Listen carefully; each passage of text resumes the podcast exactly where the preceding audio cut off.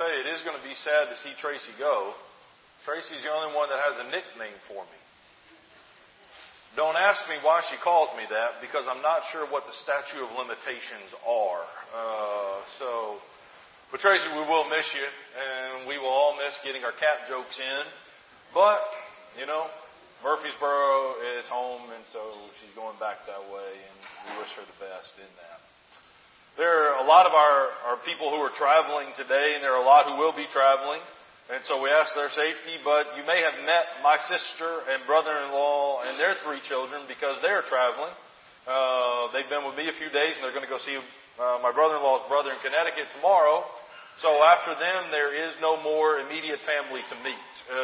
So you will have met everyone by this time. And so really glad that they are here, and really glad that you're here. And some of you, it is your very first time with us, and we're really glad that you were here today. And this morning... and all year we've been talking about in my church. And with this quarter in particular, we've been talking about truth in my church. And we normally think about when we say in my church, we mean inside the walls of the church that I go to. Yes and no. We really are looking at it from the perspective of Jesus is saying, in my church, you will find X, Y, Z. And Jesus says, in my church, you will find truth. And we hope that at this church, we are a church that belongs to Christ, and we therefore have truth in this place. As 1 Timothy 3 and verse 15, as we talked about, we would be a church that is a pillar and buttress, a ground for truth, a place that stands for truth. And that is what we've been talking about. And this morning, we are going to remind ourselves and wrap up some things, as well as give you a few other new things as we move on to unity in my church. Jesus says you're going to find unity in this place. I want to begin this morning by throwing a couple numbers on the board. There is the Gospels, they talk about truth. One in particular talks about it more than the others, as you can see. One says it 20 times, and the others combined say it 7 times. Anyone want to guess in your head, if you got to talk to someone about truth, and you got to go to the Gospels to talk about it, which one do you go to? You go to the Gospel of John. John talks about it all, and John begins, as Ani Edding just read for us, talking about truth in this. You would see, if you're still there in John chapter 1, that verse 9, the true light enlightens everyone, came into the world. Now that word true is a derivative of our word up here, truth, but it's still the idea of truth, okay? But we saw that in verse 14, that Jesus is connected very closely with truth, that verse 14, we've seen His glory full of grace and truth. And Michael has talked about that a lot. Like Jesus, He doesn't just have a little bit of favor to share, and He doesn't have just a little bit of truth. He is filled with it. He is full of it. And as we see there in verse 18... that Jesus, or not verse 18, but verse 17, that Jesus gave grace and truth. He is the one that delivered it to the world. And we've talked very much about that. We also talked about something in chapter 8 of the Gospel of John, a passage in which we normally quote verse 32, which is the one that has that. Jesus says to His disciples, you remember there, verse 32, you will know the truth, and the truth will set you free. But remember how that's in the middle of a sentence. Verse 31, the verse preceding it, is the idea. Jesus said to the Jews who had believed in Him, if you abide or remain in my word, you're truly my disciples. And you shall know the truth, and the truth shall set you free.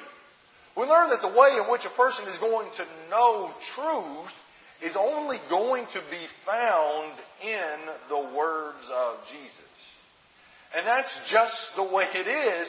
And so even to people that believed him and believed what he says, if you don't stay there, you're not going to know truth. You're going to wander from the truth. We would see the apostles talk about they've wandered from the truth because they didn't remain, abide, live in the words of Jesus.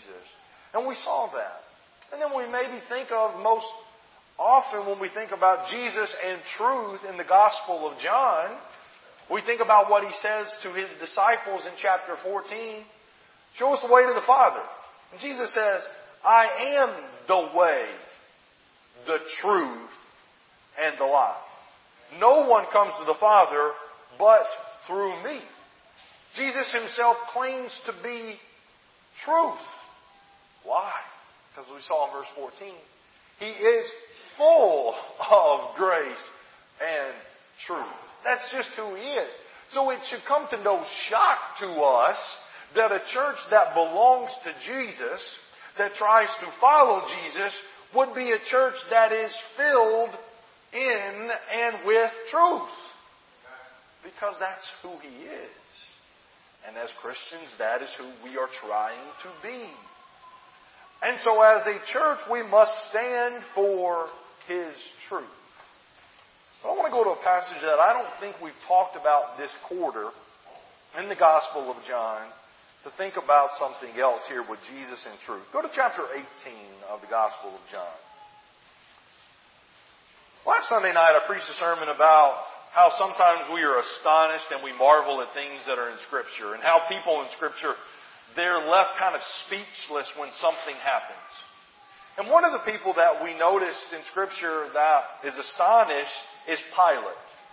And Pilate was specifically astonished when Jesus stood before him. And all of the people, all the Jews, they were bringing all of these accusations against him. So it would be like you standing in the court of law and you've got the prosecution bringing charge after charge after charge against you. And Jesus didn't answer a one of those. He remained silent on every single one of those charges. And it says that Pilate was greatly amazed.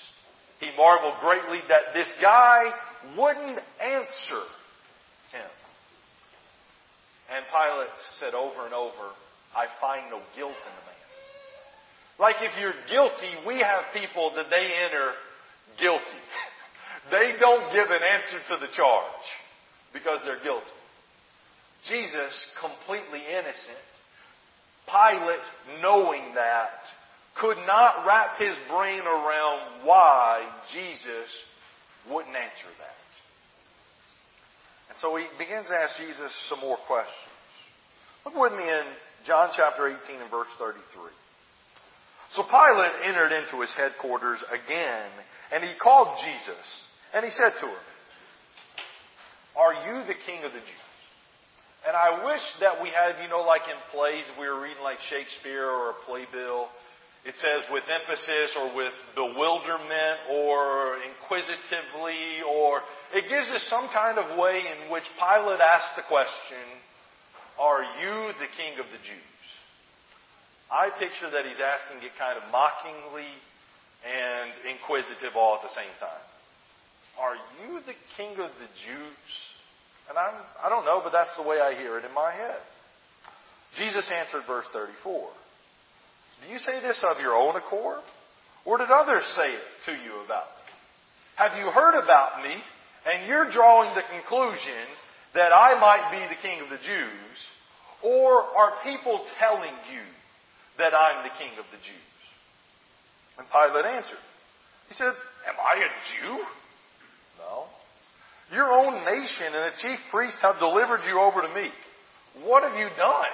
Like, you have to have done something in order to come before me because they're really mad at you. And Jesus says, My kingdom is not of this world.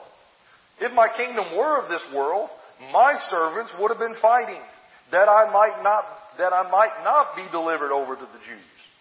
But my kingdom is not from the world. If I was the king of who they thought I was, I wouldn't be standing before you, Pilate. My soldiers, my servants, the people that serve me, they wouldn't have ever let me get here. But I'm not here to set up no physical kingdom. My kingdom is not from this world, because where did He come from? He came from the Father there, chapter 1. He's not from this world. So Pilate said to him, so are you a king? It's like, are you a king or are you not a king? And Jesus answered, you say that I'm a king. And for this purpose I was born, and for this purpose I've come into the world, to bear witness to the truth.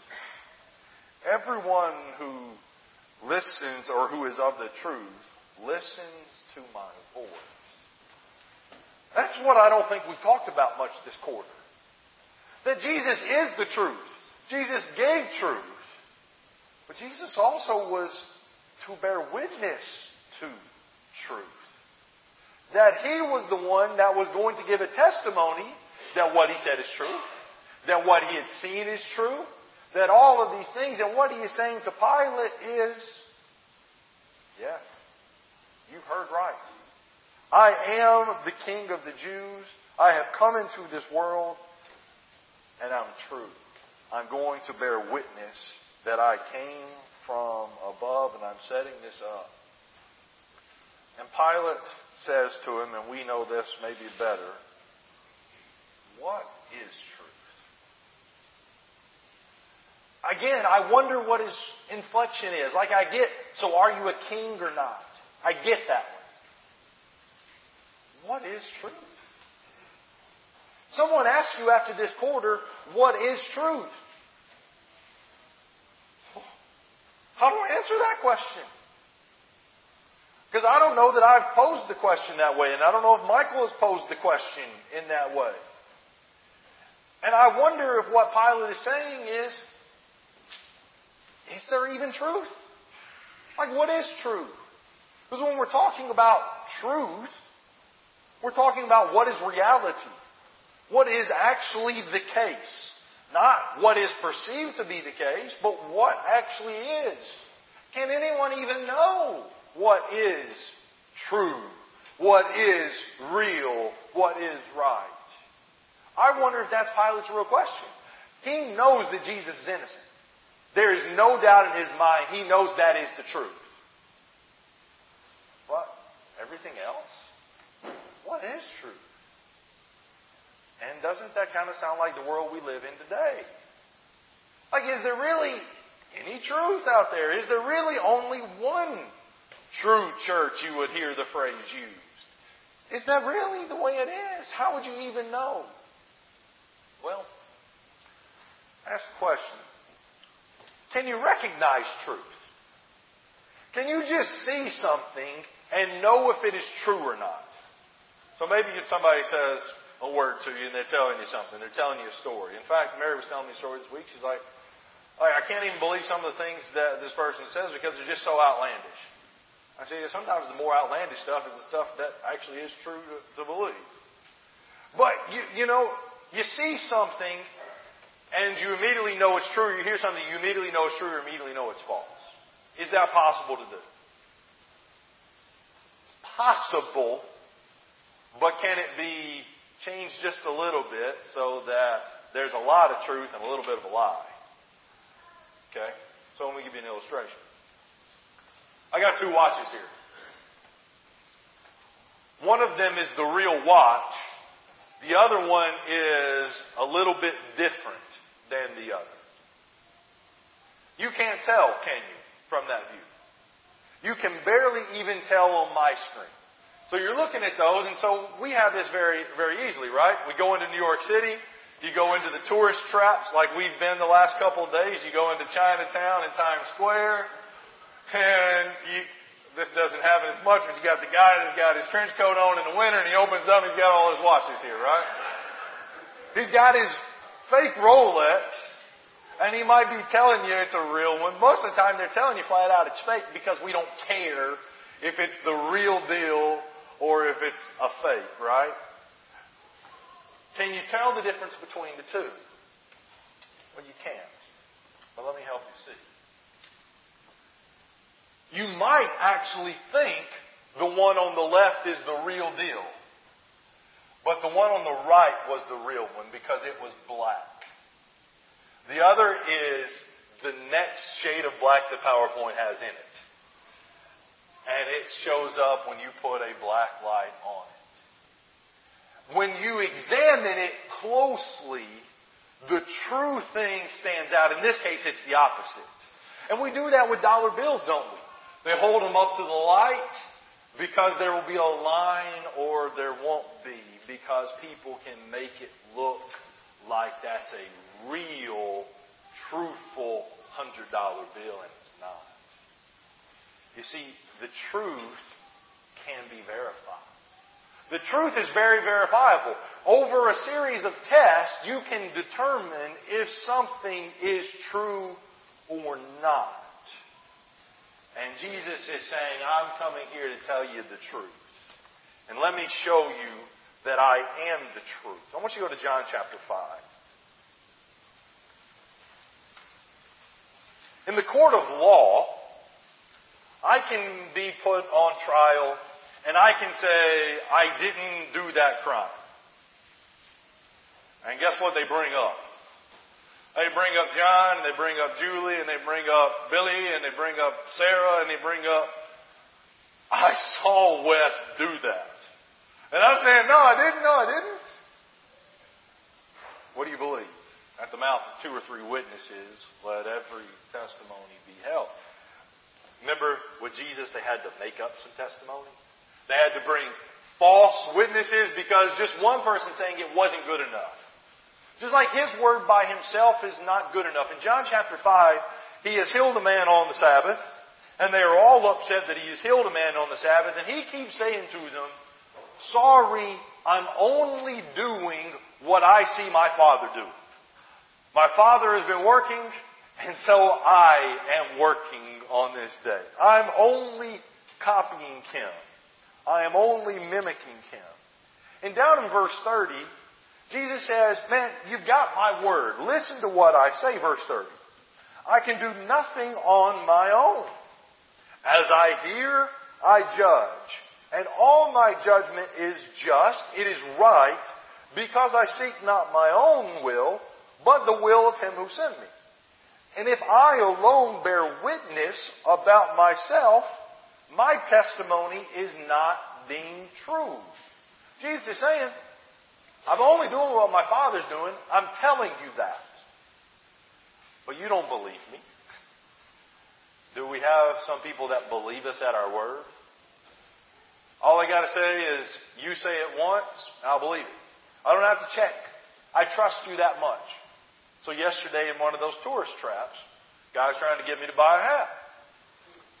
Walking right there at Rockefeller Center, and he says, oh, sorry, they're filming. You missed the signs, they're filming.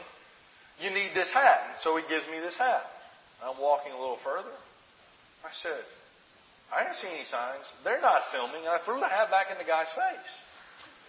Well, we were talking about that in the car on the way back, and Brad, my brother-in-law, was like, if I'd have thought about that, he said, I would have said to the guy, why would I believe anything you said? You just told me a lie to get my attention. You see, that's the way some people work. They tell you a lie to get you in, and then they sell you a bag of goods. They dupe you on that. People are going to take his word, especially people that speak very little English in those tourist traps, right? It's got to work. Wasn't working on me.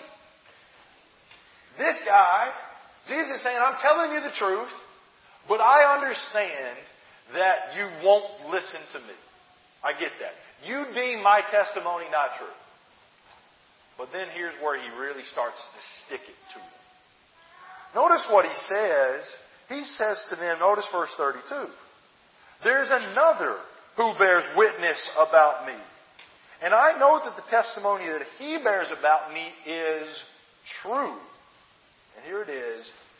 You sent to John, and he's borne witness to the truth. What he says to them is, you've already asked John about me. And John said, that's the one. He's already told you I'm not the Christ. He is. And notice what they did in verse 33, or verse 34. Not that the testimony that I receive is from man, but I say these things that you may be saved, because he was a burning and a shining lamp, and you were willing to rejoice in his light for a while. Like you were okay with John until he said, this guy is the Christ. He's the one that I said is greater than me. He's the one that must increase and I must decrease. You were okay with him until he said that. But everything that he said was true. And you didn't want to believe that. He says, but there's more than John. He said, you have my Father. You have the miracles that I do. Look at verse 36. But the testimony that I have is greater than that of John. So you don't want to believe a person because people can lie, right? He said, look at the works that I have. The works that the Father has given me to accomplish. The very works that I am doing. Like I just healed a lame guy that you've known about on the Sabbath day. On top of all of these other works, you've seen them.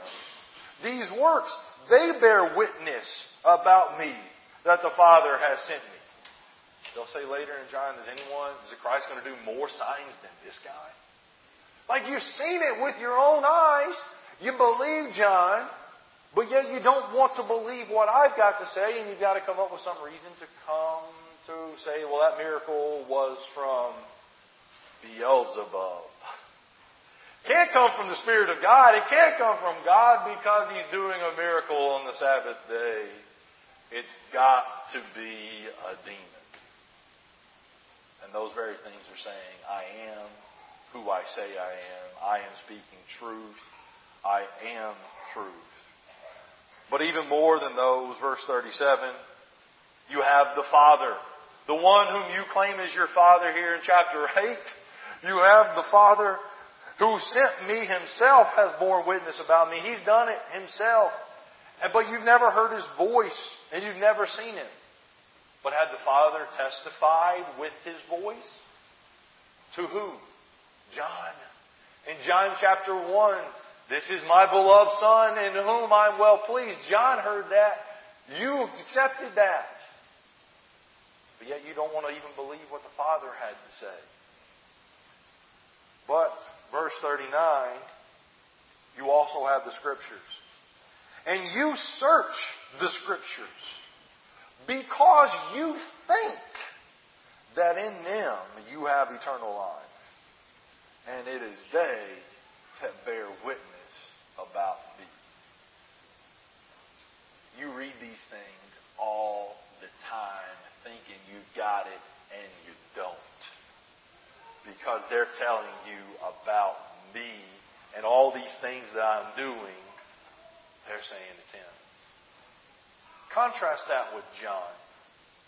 When John the Baptist is in prison in Luke chapter 7, he sends his disciples to Jesus. Are you the coming one, or should we seek another? There's a lot of debate about why he sends them to ask the question. I'm going to take, for this sake of argument, he himself is curious, but you can also say that he's doing it for the sake of his disciples. And Jesus could have easily said, yes, I am the Christ. But Jesus didn't. He said, go and tell John this. The lame walk, the deaf hear, all of these miracles are performed. He's quoting from Isaiah. And the blind have received their sight, and the bondage have good news preached to them, etc., etc. What he does, he just goes and he quotes Scripture to them. And what he is expecting them to do is go back and understand that that was what the Christ was going to do. I'm the guy doing that. Put two and two together. I am who I say I am. I am the one. These teachers of the law that searched these things every single day, that read these things every single day, they refused to get it. And so in Moses, verse 46, verse 45, you set your hope on Moses. We're Abraham's children. We're Moses. All of this. But verse 46, Jesus said, if you believe Moses, and what Moses had to say, you would believe me because he wrote of me. But if you don't believe his writings, how will you believe my words? The guy that you want to listen to, you won't even listen to. How about a guy you don't want to listen to, you're not going to listen to? Jesus says there are all kinds of ways to prove to you that what I say is true. And we can take comfort in that. So that gets to me in truth. We've seen Jesus in his truth. He's full of it. He gave it. He'll give it to us so that we can be set free. He bore witness to it. All those things, right? What about me and truth as an individual? As a member of his church? Does this kind of describe me? Go to Acts, the 17th chapter.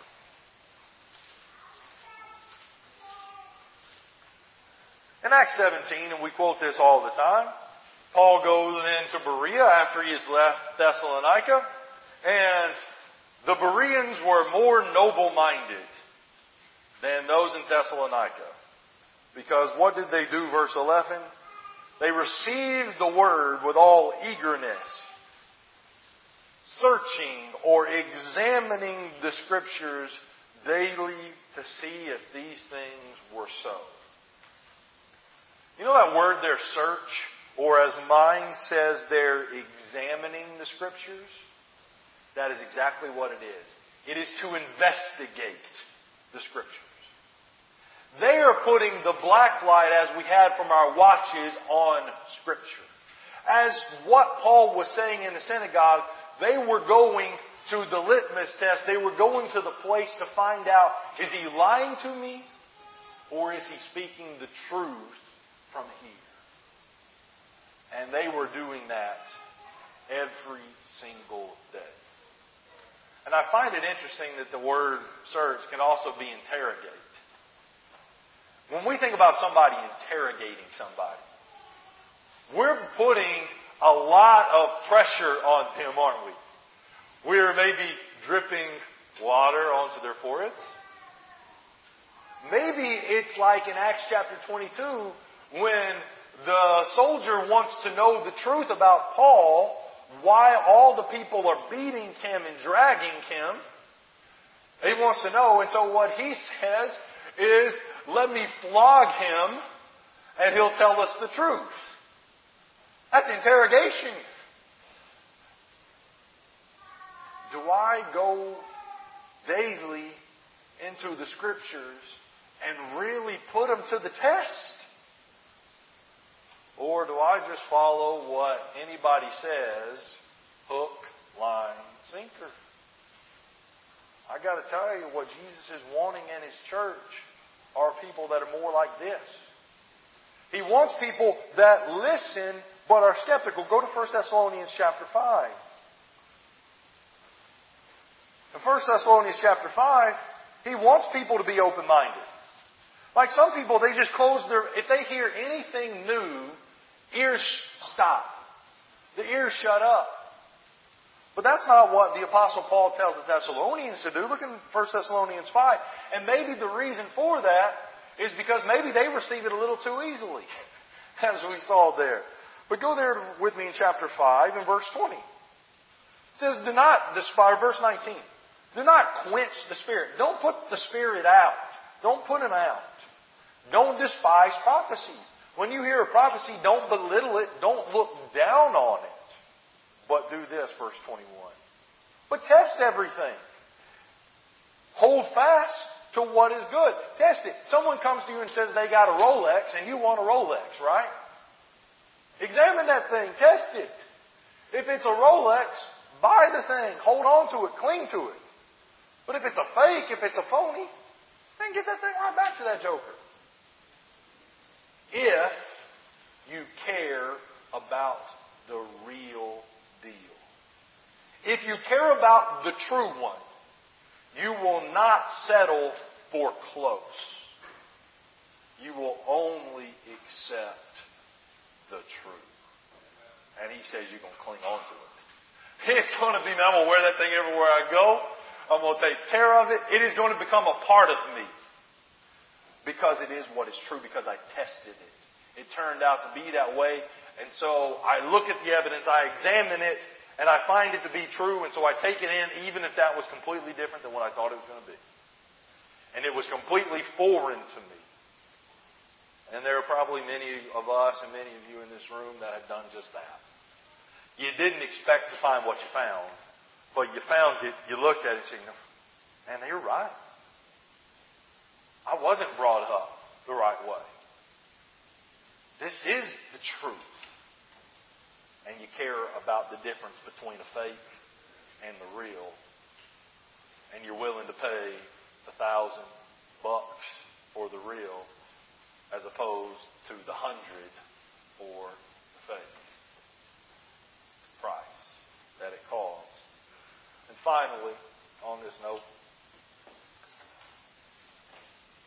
if you abide in my word, you're truly my disciples. If you stay in my word, you're one of my real disciples. And you're going to know the truth. See, because that's our test. Everything that we test against is against His word. Is what He says, is what somebody is saying, does that match up to what He says? If it does, it's true. If it doesn't, it's a fake. It's a phony. Toss it. Abstain from it. So am I remaining in His word? Like I live in it. Don't get out of it. So maybe as we close very practically, something we can do. So everyone's out of school now. We didn't have this in the school that I was in, but I know a lot of you have to have summer reading programs. You got to read so many books or so many pages in the summer. Well, guess what I'm going to offer to us as we get ready for our next quarter unity in my church. Our summer reading, July and August, guess what we can do together? Read the New Testament twice. Guess what it's going to require me doing daily? Reading my Bible every day. I'm going to have it on the website. It's going to have the Google Calendars. You can subscribe to it. It'll go right into your calendar, whether you got an iPhone, whether you got an Android phone. I'll even print it off for those of you that are still not using that. If you so desire, it's there. It's all great. You can do that if you want. You can say, no, it's not for me. All right, go right ahead. Don't feel pressure. But I have to think about myself. Do I really care about truth? Because the more I care about truth, the more I'm going to examine everything I hear.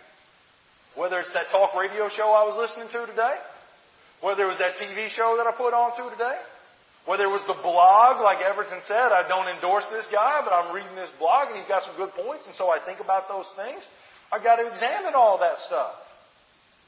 Well, if I'm not checking all that out, I'm just taking anything that anybody says, and that now becomes truth. And I hate to say this, but if you're going to read the New Testament twice in 2 months, it is going to require at least an hour a day of reading. I understand that that is a large thing to ask. And it might not be possible for some of us. But we can at least try if we so desire. So here it is. Here's a parable of Matthew 13. Matthew 13, Jesus tells this parable. He's told all His parables. That's the parable of the sower, the tares, all this. And He gets to the end and He asks His disciples, He says, have you understood these things? And they say to Him in verse 51, yes. Like they really understood His parable, right? And so He says to them, let me tell you another parable. A scribe in the kingdom of heaven is like this. He's like a master of a house who goes in and he brings out his old and his new treasures. And that's the parable. And I'm sure all of us are like, do what? You know what the master of the house did? He was in charge of everything in the house. He had his hand on every single aspect of that house.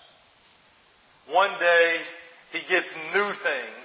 And guess what happens when we get new things for our house?